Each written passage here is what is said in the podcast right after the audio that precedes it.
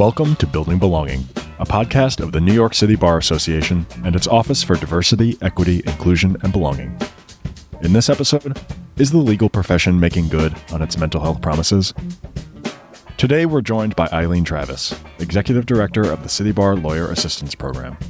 Eileen has 30 years' experience in mental health services and has been part of the spearhead of the legal profession's growing awareness of and respect for mental health and well being.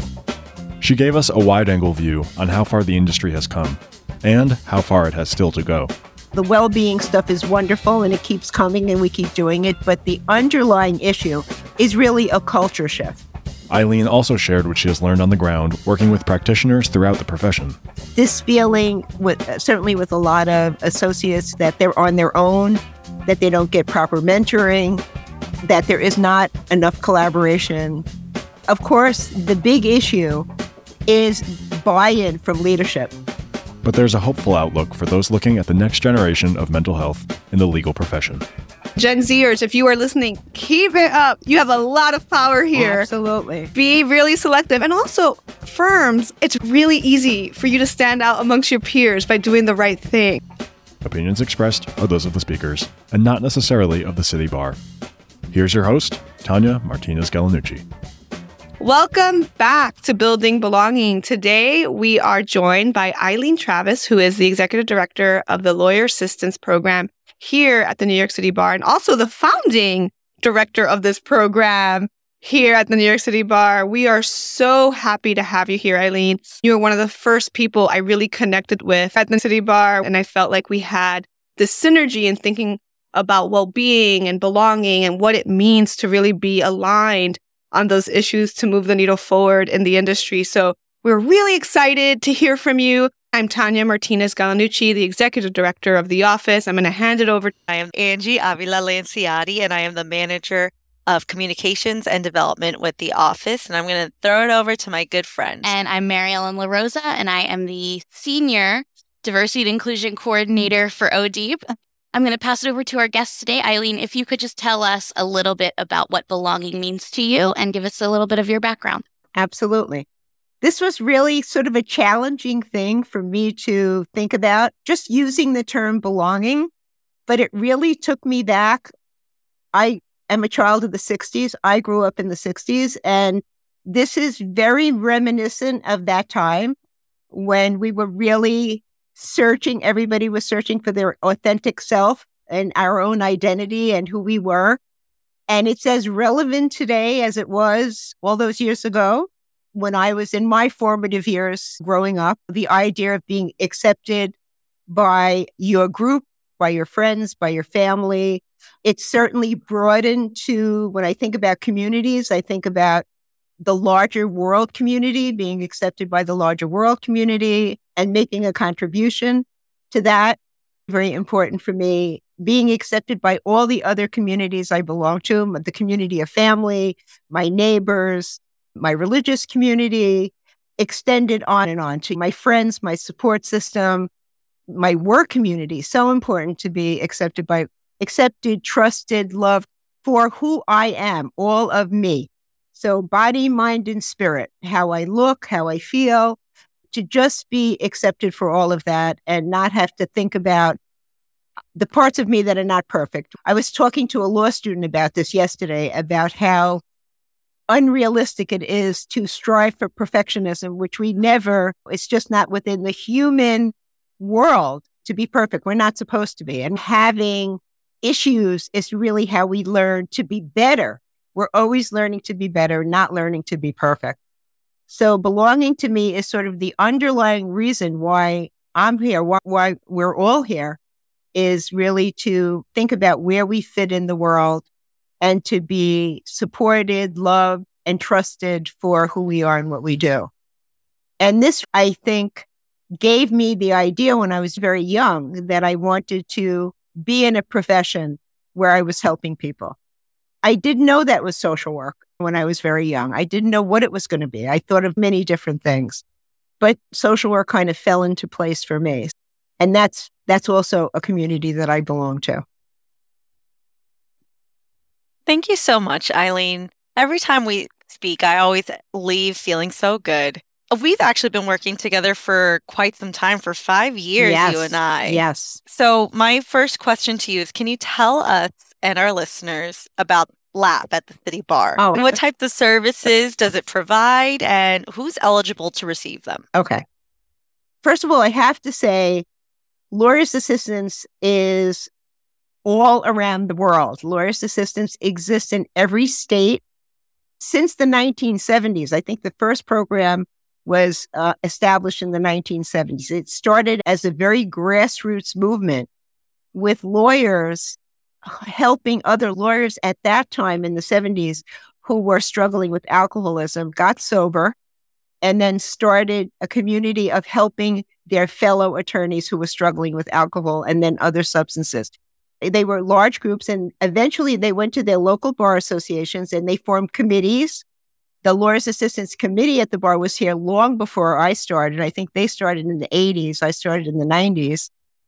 And then the bar associations, because we recognized that lawyers, law students, and their family members were struggling with many other things than just substance use. The bar association started to hire professionals like myself to expand the services that we were able to offer. And at this point, and the wonderful thing about the city bar is that it gives us tremendous latitude so that we can help any kind of legal professional and anybody related to a legal professional, even if it's a distant cousin. And we can also work with lawyers or law students who are from other areas of the country or the world who happen to be in New York at that time. We can also reach out to them. I'm very grateful for that because there are some states where you have to be barred in that state. You have to be admitted in that state to use their lawyer's assistance program. That's not true of our program. So our services extend to law students starting in law school, law students, lawyers, judges, paralegals, staff. We work with staff of the Bar Association, with we work with staff of the court, staff of, of law schools, colleagues. Very often we'll get a call from an attorney that said, I have an old law school buddy who I just spoke to recently who's going through something. What can I do for them? So it's really anyone related to the legal profession that might be struggling with any kind of problem that we can help to find resources for. Of course, the majority of individuals that call us are either struggling with a mental health issue, a substance use issue, it could be a personal issue, it could be a relationship issue, marital or with their boy or, or with their partner, or a professional issue. It could be a law student struggling in law school, maybe with attention deficit disorder, or just struggling with the workload or struggling with anxiety. It could be a lawyer who is struggling with where they're at in their law career. Maybe they're unhappy with the area of law they're practicing in and they want help to think about where else they can move, or maybe they're moving towards retirement and they want to ha- want help in thinking about what the next stage is in their life. So any particular problem that they're having that really is affecting their well-being and that as social workers, we can help find resources. We are resource people. So we have some direct services that we offer. We do offer, we don't do therapy, but we offer supportive counseling. It's very different. So sometimes we speak to an individual who's not quite ready to take the next step, uh, and we will work with them for a while to help them get there. We do short term counseling for that, or they have a unique kind of problem that they just need that individual support uh, in addition to other support that they may have. We offer a really unique service called peer support. So that grassroots organization still exists. So I work with a committee here at the bar and also many volunteer attorneys who themselves have struggled with either a mental health or substance use problem who volunteer their time to give back to the profession because people were there to help them when they needed it. So if I speak to, say, a lawyer who's struggling and I ask them, would you like to speak to another lawyer who's had a similar problem? And they say yes once I connect those two people, whatever they discuss is completely confidential. So the two things I really should mention are if this is a free program, we do not charge for any of the services that we offer. And it's completely confidential. We know how important confidentiality is to law students and lawyers and judges. So we had the same level of confidentiality as lawyer client privilege, which is actually protected under a judiciary law. So our only goal really is to help. So when an individual calls us, whether it's about a problem they're having or about somebody they're concerned about, the first thing I say when I answer the phone is, how can I help you? And we talk about the problem they're having. We start to identify some solutions. We set up a plan of different ways we can help them. We have great resources in the community, uh, including many clinicians who themselves were practicing attorneys before they became clinical social workers, psychologists. We even have a JD MD. We have a practicing attorney who is now a psychiatrist. Um, and the great thing about going to a clinician like that for an attorney or a law student or a judge is that they really understand the stresses of the profession. And then they also have the clinical expertise to take a deeper dive into what's going on with that particular individual. Thank you so much for that background. And every time, you know, I've heard this so many times, and every time I hear it, it just fills my heart with hope because I do think that self care, well being, especially being attuned to our mental health and our needs, is so critical to the success of lawyers, young and old, all lawyers, all people. Forget about lawyers, regardless of what your profession is. Absolutely. And I've been very open about my own journey with mental health and how coaching and therapy have helped me. And I will always tell those stories because I do think it's important for folks to hear people who they might see themselves in talk about those struggles. And I'm just so thankful that we have you and that you do this work. And so I was hoping that you can give us a little bit more of a background or summary of how you've seen the landscape change. You said you've been doing this at the bar since the 90s. We're now in 2023. OMG. And I know that we've spoke we've spoken about this in the past. There's been some really big milestones, like the Patrick Krill report, for instance, and just trends that we're seeing across the board. So if you can talk to us a little bit about what you've seen change in the industry in the last 20, 30 or so years. Okay. That Krill report, which is often called, which was actually co-sponsored by the ABA and the Hazelden Betty Ford Foundation. Um, that report was done in 2016. And the reason for it, uh, the reason for the study actually was to measure the incidence of substance use and mental health problems in the profession. We really have not had a study done in many years. But mental health and substance use, the incidence was really why lawyers assistance programs were established in the first place. So the statistics that came out of that study in 2016 were not surprised. Most of the statistics were not surprising. They were all in line with what we already knew 21% anxiety, 23% stress. Depression was very big. Chronic stress was very big. The kind of stress that stays with you. You wake up within the morning, it stays with you all day long. You go to sleep at night, you wake up in the next morning and it's still there. But there was one statistic that was really very concerning, and that was that one third of the 13,000 lawyers that participated in the study turned out to be young attorneys in their first to 10th year of practice, and they were most affected by either a mental health or substance use problem, or in some cases, both. It's very common for individuals that are struggling with anxiety, depression, stress to self medicate with marijuana, with alcohol. And then if you have that psychological and biological predisposition to develop a problem. Now you have two problems. You have the mental health problem that's never really been addressed, just self medicated. And now you have a dependency. And that's called co occurring disorders. And about 65% or so of individuals have that co occurring disorder. Very often, an individual with a substance use issue, once they get into recovery for a couple of years, will then discover they struggle, also struggle with anxiety, depression, or another mental health problem when that statistic came in, the ABA and eh, all of us were very concerned that because it was such a tremendous change in trend that so many young lawyers were coming into the profession or acknowledging in the profession that they were struggling with these issues and basically said, we've got to do something. And if we don't do something now, what is the future going to look like? So the ABA started a well-being task force, really propelled this chapter of well-being that we're still, you know, that's still growing in the profession at that particular time.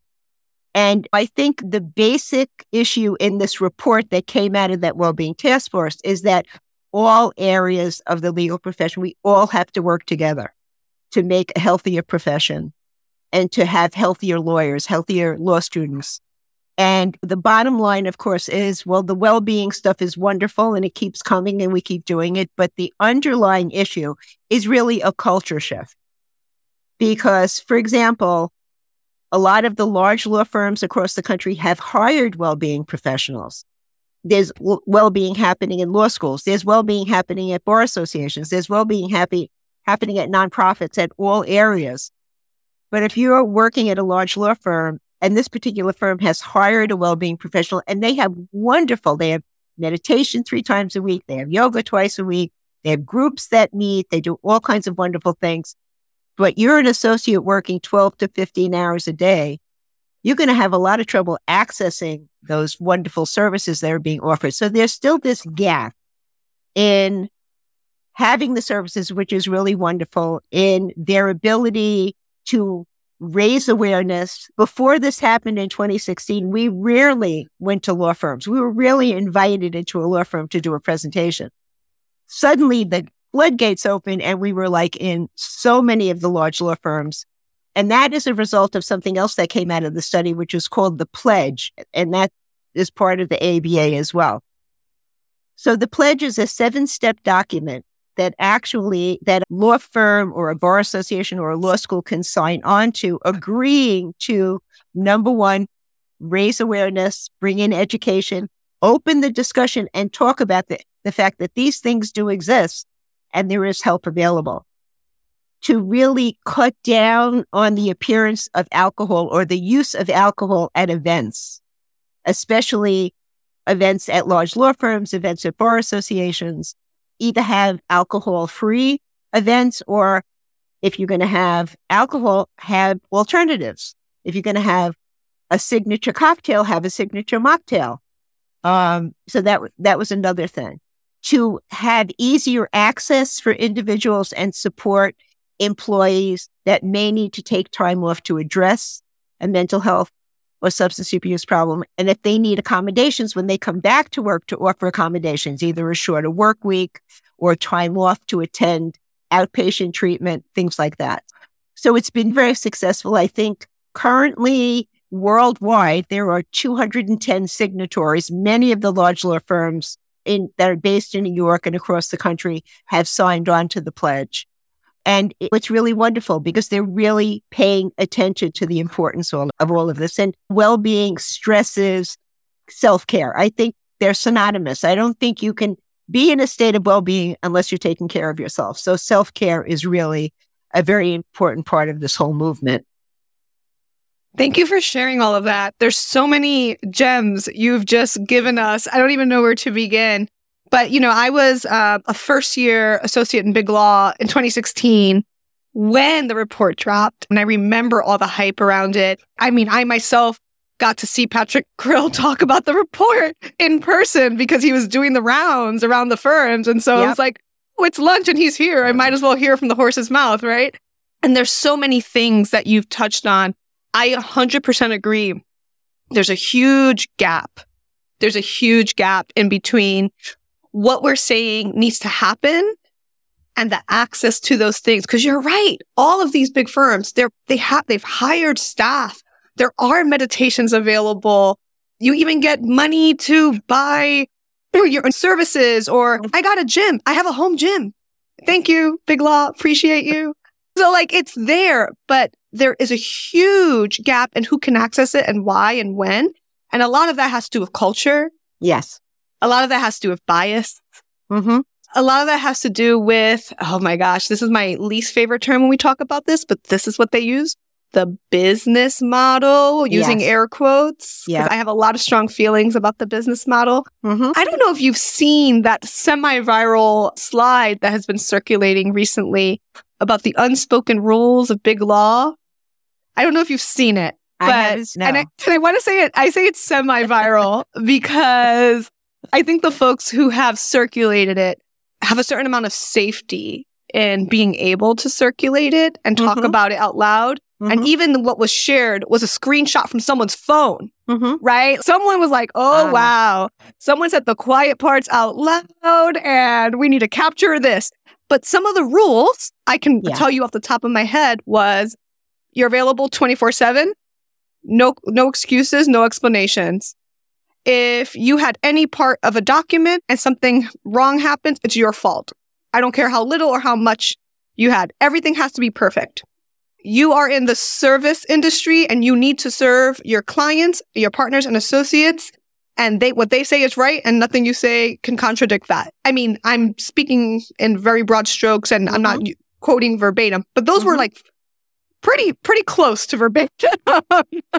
and when we talk about leadership and when we talk about creating inclusive cultures, these unspoken rules are exactly contradictory and we have a really hard time getting people to buy in. I can't even tell you so many partners or folks who we meet will look at me like, can you believe these people? They don't want to work 24 7. What is up with this generation? No, what is up with you? Like, we all deserve to live.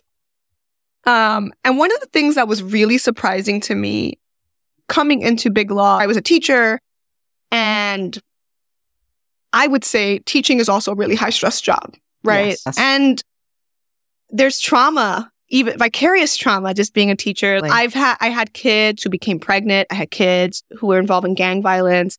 I had a kid once whose father lit his mother on fire Mm. and then came to school the next day. Mm. It is really traumatic. And I will tell you, my mental health suffered more as a lawyer in corporate America than Mhm. it did in the Bronx in New York City in a public school. Yeah. And I couldn't believe how many people I saw, and most of them were my peers and friends and people I knew and cared about, were taking mental health leaves.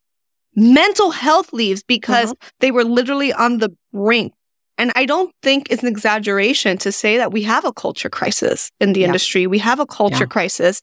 And I was wondering if you had any thoughts about how we can bridge that gap.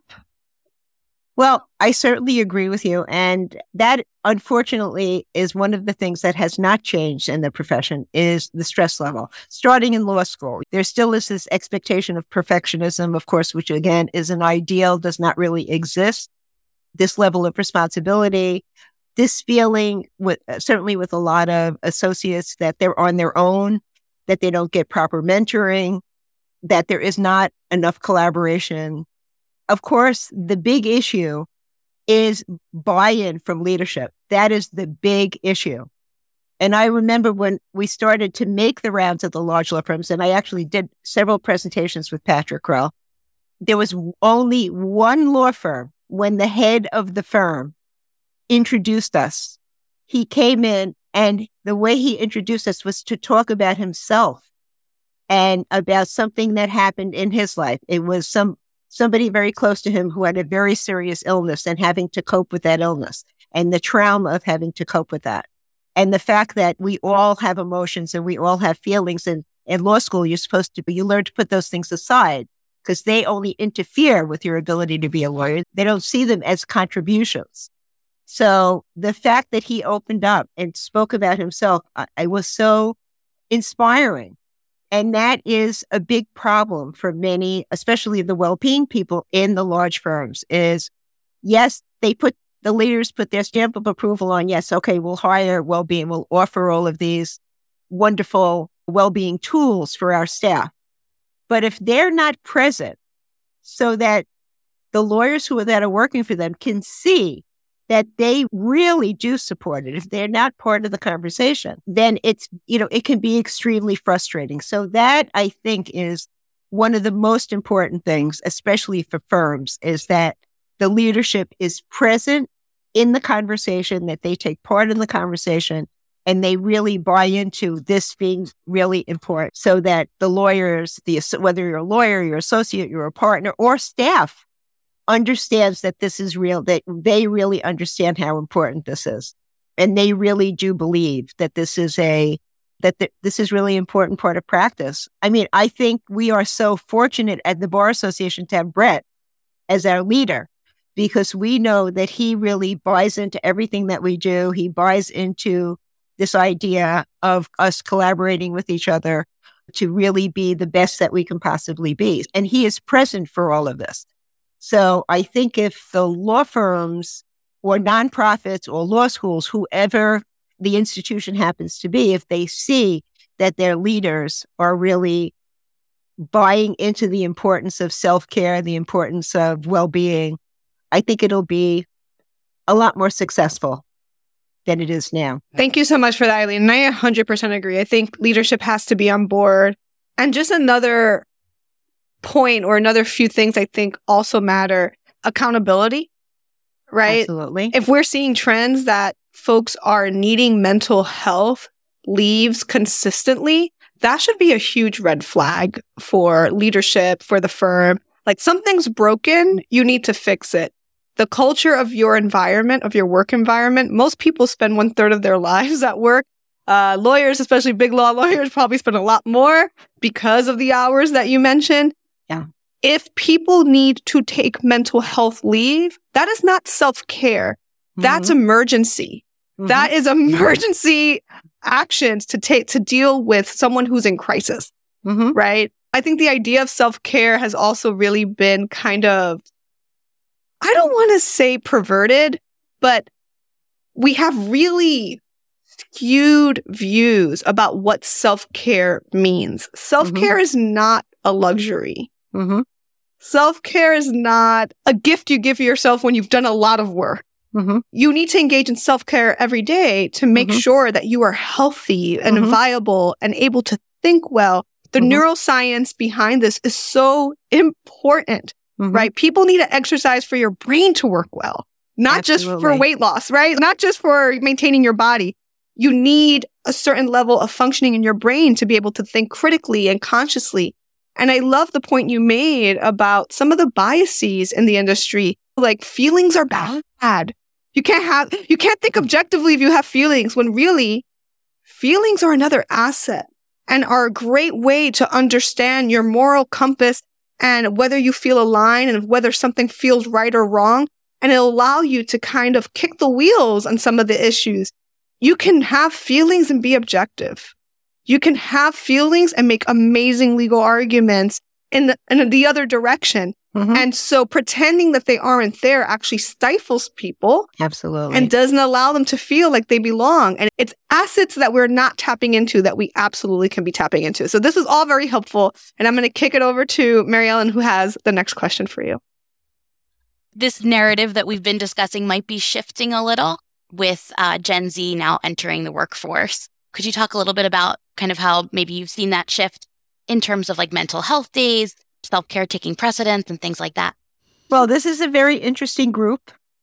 And I think a very challenging group, especially for the legal profession, because they're bringing different values. Self care is definitely something they value tremendously. Flexibility is something they value. They really do believe in work life balance and that it's important and that it's not just a concept. It's an, it's, as you said, Tanya, it's a necessity. It's something that we all should be practicing on a daily basis and integrating into our life, not just when it's an emergency, but it's something that it really should be, should really be part of it. I think they're much more collaborative, mainly because they've grown up on computers and they're involved in a lot of on site groups and they like interacting with people.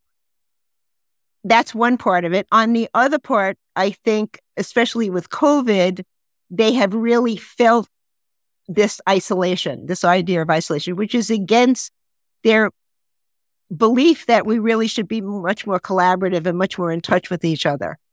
But they have been isolated, and I think that's that's taken a toll.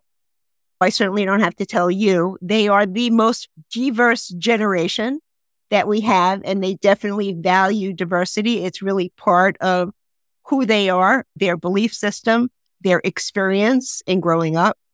So I think they definitely bring a tremendous challenge, especially to legal employers who may see their ideas as well, they're coddled, they're spoiled, they're a spoiled generation because they want time off or they, you know, they believe in time off or they believe in self care. We survived without that. They should be able to survive without that. But it's not going to stop. I mean, this is really the beginning. This tide is really turning. So I think it's, you know, we really have to take a look at it and we really have to take a look at what they're saying and really listening to what they're saying and try to support them as best as possible. Because the other thing the profession is interested in is retention, you know, is training, is the value that they bring, is the investment that they put into training them. And they want value back for that. And if they're not going to compromise in some ways, they're not going to be open to listening to what they have to say and what they need, they're not going to get their needs met either. So there has to be a meeting of the minds in terms of what Gen Z is saying, in terms of what's important for them and for the future. And you know what you said, Eileen, we've heard over and over again. We hear it from the recruiters, we hear it from the law schools, we hear it from the firms. They're like, we have folks who won't even interview. They're like, I want nothing of it. I know what you're selling. I have no interest. And I get it. Honestly, Eileen, I I feel like if I knew then what I knew now, maybe I would have made the same choice. Mm-hmm. And don't mm-hmm. get me wrong, I, I'm really grateful for all the experiences I got and where it brought me. I was able to climb out of generational poverty mm-hmm. because I worked in big law for a significant amount of time in my life. Mm-hmm. But that was a sacrifice, mm-hmm. right? And not everyone's willing to sacrifice their health, their well being. And it really did. It, I, I was at a place where I didn't recognize myself anymore. Mm-hmm. I was working crazy hours. I couldn't see my kids. I couldn't see my family. I couldn't plan vacation. I couldn't, I wasn't happy. And now when I think about since I started this role, my evenings at five o'clock, you know what I do? I play with my kids mm-hmm. and we play for hours. Mm-hmm. And I feel so happy and so fulfilled. Mm-hmm. And I'm not even kidding. Without working out, without dieting, nothing. Just a month into switching roles, I lost 10 pounds. Wow. 10 within one month. That's a lot for a little person. I'm a tiny That's person. A yeah. right? Like I'm a, but in that first month in June last year, after just one month, I lost 10 pounds. And mm-hmm. that just goes to show you how deep and intricate that mind body connection is. Absolutely. Because I hadn't changed anything else. I didn't change my diet. I wasn't exercising more. It wasn't anything like that. But I, that my cortisol levels obviously mm-hmm. dropped Absolutely. significantly. Mm-hmm. Right. There's just so much there. And I don't think that a way forward isn't possible. I think that there is a way forward possible. And I think if people are saying, Hey, no single person should be available 24 seven all the time for corporate America emergencies. We need to listen. Ever heard of shifts? You can create 24 seven client service without dumping on single people to, mm-hmm. to strain themselves and literally take years off their, their lives. lives. Mm-hmm. We should not be allowed to do that. We right. should not be allowed to create cultures where we're taking years off of people's life for any price tag. I don't care how much you get paid. Mm-hmm. That is, it's, it goes against some of the principles of law actually about allowing people to do self harm. It really does. Mm-hmm. So it's one of those things that I think our industry really needs to come to terms with. We need to take a real good look in that mirror and think about who we want to be and what yeah. kind of culture, what kind of legacy we want to leave. Yeah. So the shift you're talking about, obviously, is to put on the front end what we now have on the back end. So on the back end, we have this wonderful well-being movement. We have all these well-being professionals. We have all these events. We have all this focus on well-being, which all should be on the front end. All of these things that we're talking about, the, the idea of self-care, the idea of not being available 24 seven, the idea of the billable hour not being Almighty God. And that is what is supposed to be pushing you if you're working in a large firm. All of those things. We need to move it from the back end to the front end, going in so that it's going to be, again, a much healthier profession and have much healthier professionals and much healthier professionals are going to really be much more successful with the clients that come to you. So there tremendous benefit in looking at the way we're doing things. I mean, thank God we're doing them, but now we really have to shift them in a different way. So when a Gen Z person who is graduating law school is looking at work and looking maybe at working for a big firm and seeing what this big firm has to offer, it's going to be much more enticing to them if they know they're going to have flexibility, if they know they can put their self care first, if they know that these are really the ideals of this particular firm that they're looking at or the workplace that they're looking at. That's absolutely right. And Gen Zers, if you are listening, keep it up. You are the target audience. You have a lot of power here. Absolutely. Be really selective. And also, firms, it's really easy for you to stand out amongst your peers by doing the right thing. Absolutely. if you actually put these things into practice, you Absolutely. will be high on that list. I actually read, and I can't remember where it was because it was a while ago, but I actually read there was one firm who was actually awarding a certain amount of billable hours for their employees who could prove that they were practicing self care. Isn't that- OMG. Is that amazing? I mean, that is That's so amazing. creative. I don't know who thought about that, but I think that is really so wonderful. So I love that. I yeah, love that. I would love to hear if anyone knows about this, please contact us. We want to hear more about this. I'm going to hand it over to Angie because we have one last question for you. Even though this was way too quick, Eileen, we're going to have to figure out something else because this is not enough for me. But go ahead, Angie. Thank you, Eileen. And I mean, as always, you always bring up such good points. But before I get into my question, I mean, whenever I hear the argument, well, I wasn't coddled and neither should these younger generations, I mean, imagine if we felt that way about indoor plumbing. we would still be using outhouses. And for we'd be using outhouses, and for what reason? Oh Because my the God, Angie, thank us you. Yeah. Thank you for that. indoor plumbing. I have Yeah. to jump in with a quote that I've seen circulating the internet about when typewriters came into fashion and everyone thought that you would never write again. And they were concerned that you would lose the art of handwriting because there were typewriters now. And I think that's so funny. And before that, it was not being able to etch your words into stone. Why would you do that if you had ink? Um, don't be afraid of, of evolution and progress. absolutely. All right, I'm going to pump it up one more notch since you guys are all giving these great analogies. This one is a little, this one's a little sticky, but I have definitely even said this to people to their face. When I hear, but it's just the business model, that's what the business model is. If you don't want to sign on to the business model, then don't apply for these jobs. It's the business model. That is the exact same thing people said about slavery. Mm, So just think about that. wow. what does your support of certain business models mean about your values? What does it mean about what side of history you're on? Because when you really think about that, if you're really trying to pull all the details and everything that we're flushing out and make it as simple as something as silly as a business model, we know where you stand. So just food for thought. That's pretty powerful. Speaking of culture shift, Okay. aspiring lawyers have to go through a character and fitness interview before they can be admitted to the bar. This process is used by state bar association, evaluates an individual's fitness to practice law. But as we have mentioned, culture shifting. And some, you might say many, argue that these questions that are asked during these interviews can be intrusive. So, why are these questions being asked, and how is the process changing if it's changing?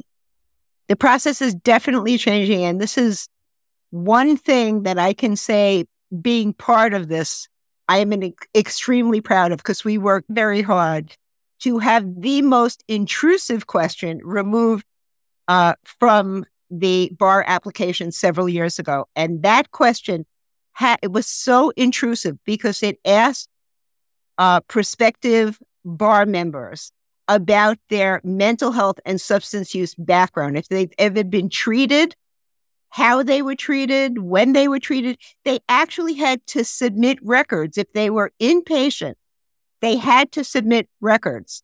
Now, we work with the character and fitness committees, especially in the first and second department, and with the attorney grievance committees. But in the character and fitness committees, they very often will refer them to lawyers assistance program for an evaluation. So if a bar applicant has had a history of issues, so they could be related to a substance use problem. It could be arrest for, for possession. It could be arrest for driving while impaired. It could be mental health issue. It could be assault. It could be a number of different things. If they see a pattern and they're concerned with it, they refer them to us for an evaluation because they want to make sure that at this point in time, at the time that they're applying, that they are fit to practice, that they've addressed those issues and they are now fit to practice. Now, nobody has a crystal ball about the future.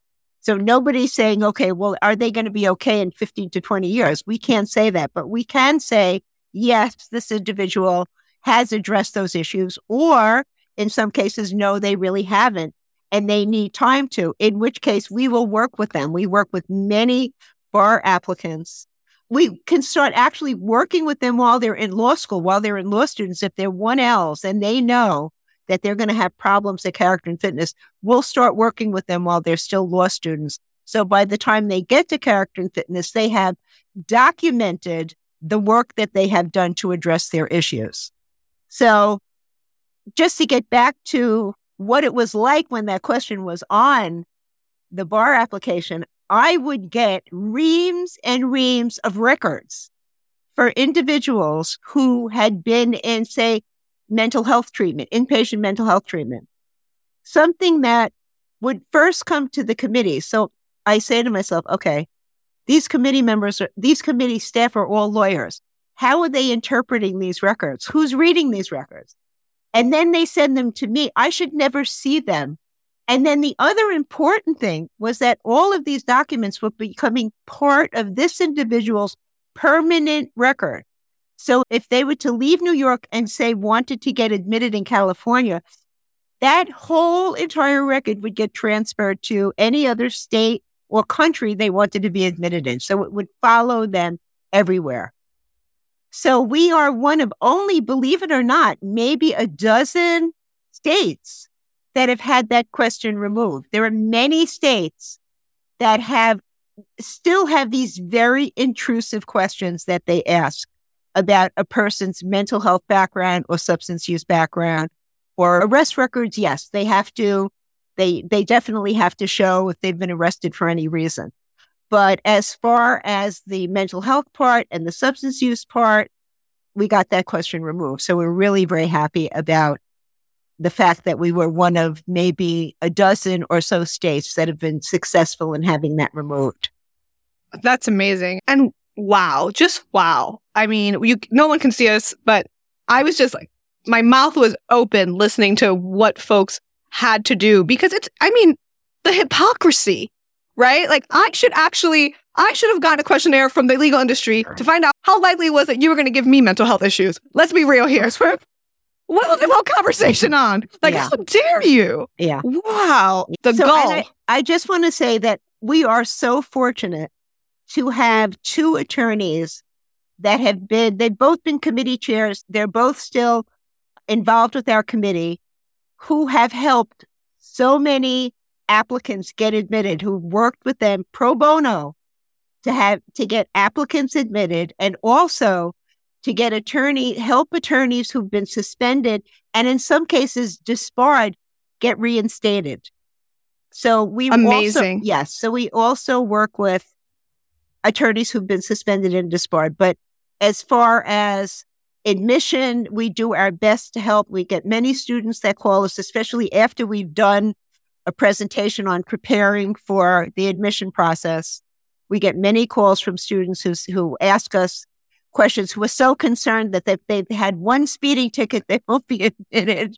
And we're able to certainly help them understand that's not going to prevent them from being admitted. But for the ones who've had serious issues, we can support them. They well, are thank you to become admitted. Yeah. Thank you so much for all the work you do. Thank you for being here with us. I, I feel like this can't be the one time. I feel like there's so many more things we want to hear about. Thank you so much for being here. It's been such a pleasure having this conversation with you today. Thank you so much for inviting me. And if you want to have me back, I would love to come and talk to you about many other things. Oh, the people want it. We want it. We're gonna we're definitely gonna do it. So stay tuned, folks. Thanks again, Eileen. Thank you so much, everyone.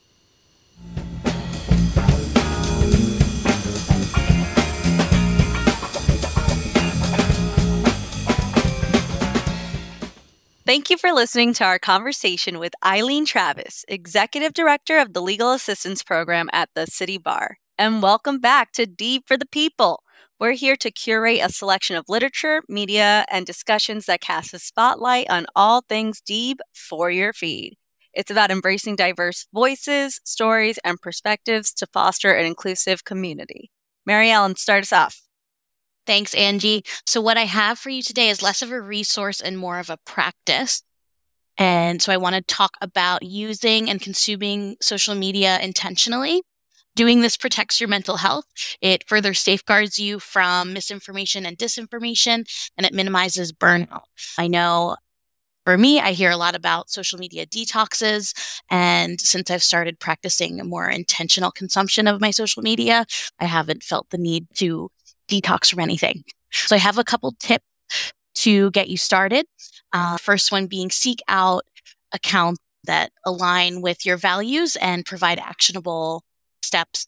My second tip would be to engage thoughtfully. So seek out and engage in discussions that grow your community, but also challenge you to grow as well. And tied in with that thoughtful engagement is more than just the headlines. Headlines are meant to kind of give you a snapshot and draw you in. I like to think of it as respecting the author enough to take in their words rather than just assuming that you already know.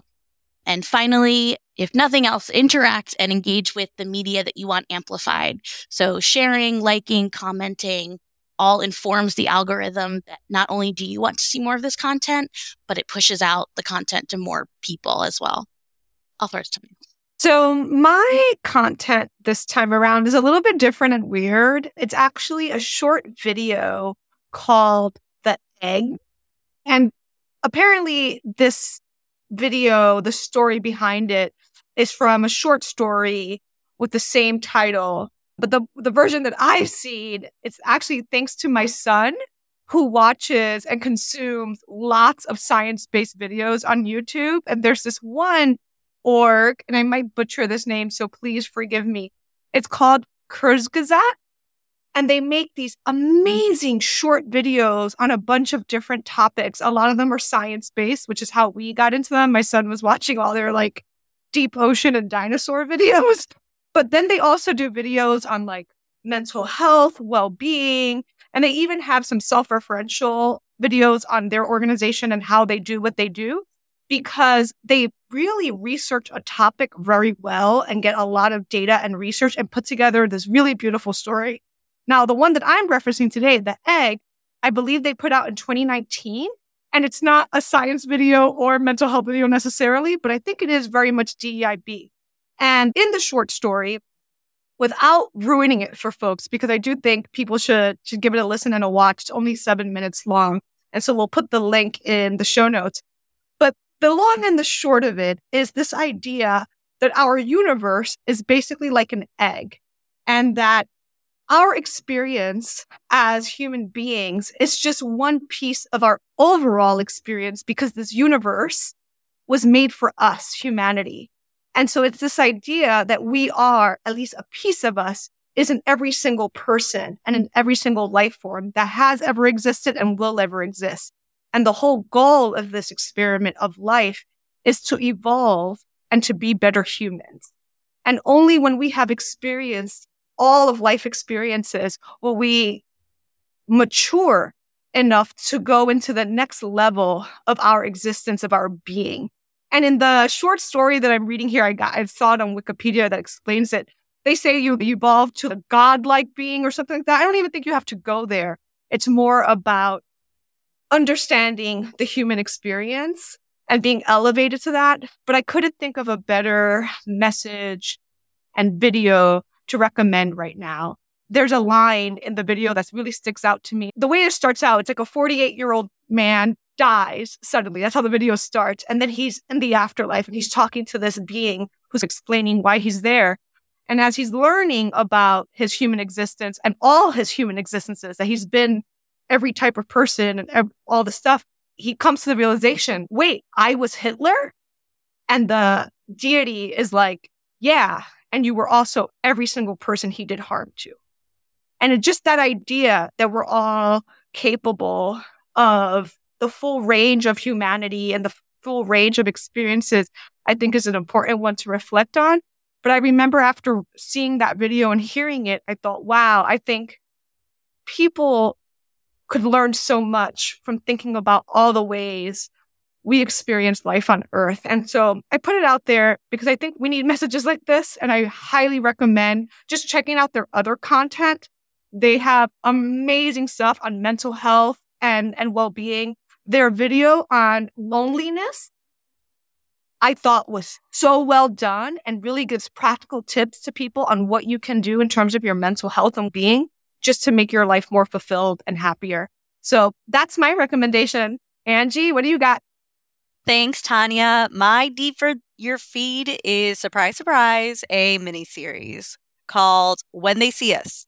When They See Us is a Netflix drama series that tells the true story of the Central Park Five, now known as the Exonerated Five, a group of five Black and Latino teenagers who were wrongfully convicted of the brutal assault of a white female jogger in Central Park in 1989. The series follows the lives of these young men Kevin Richardson, Raymond Santana, Antron McCray, Yusef Salaam, and Korey Wise from the time of their arrest through their trial, imprisonment, and eventually their exoneration. It explores the systemic racism, injustice, and police coercion that led to their wrongful convictions. So this mini series came out in 2019. So why am I talking about it now in 2023? Well, this past November 7th, Yusef Salaam just became the representative for the Central Park District and is now serving on the city council. This win comes after more than two decades after the DNA evidence overturned his conviction, where he served seven years in prison. It's really important. And if you haven't watched it yet, if you haven't educated yourself on this story, I highly recommend you go back and watch it and see where all of these exonerated five are now, what it did to their lives, and listen to their stories. It's really important and it's a moving piece. It's a hard watch, but it's needed. So that's my deed for the day. All right. So that wraps us up for today. Thank you, Tanya and Mary Ellen. So let's hear from you. Have you come across a book that reshaped your worldview, a movie that stirred impactful conversations, or a documentary that unveiled new realities? Share it with us. Please send all submissions to buildingbelonging at nycbar.org. We would love to hear from you. We have great content, but we also want to hear content that you've come across. So please send us your submissions. Together, let's make waves and propel positive change. Until next time, keep building belonging in every space. Thank you for listening to this episode of the New York City Bar Association podcast. Opinions expressed are those of the speakers and not necessarily of the City Bar. If you enjoy this podcast, please like and subscribe wherever you listen. Find more City Bar podcasts on Apple, Spotify, Google, iHeart, or at our website at www.nycbar.org slash podcasts. Be sure to check out This Lawyer's Life, a professional development podcast where we talk with lawyers about seizing opportunities, learning lessons the hard way, and about what makes them tick. This podcast was produced and edited by Eli Cohen.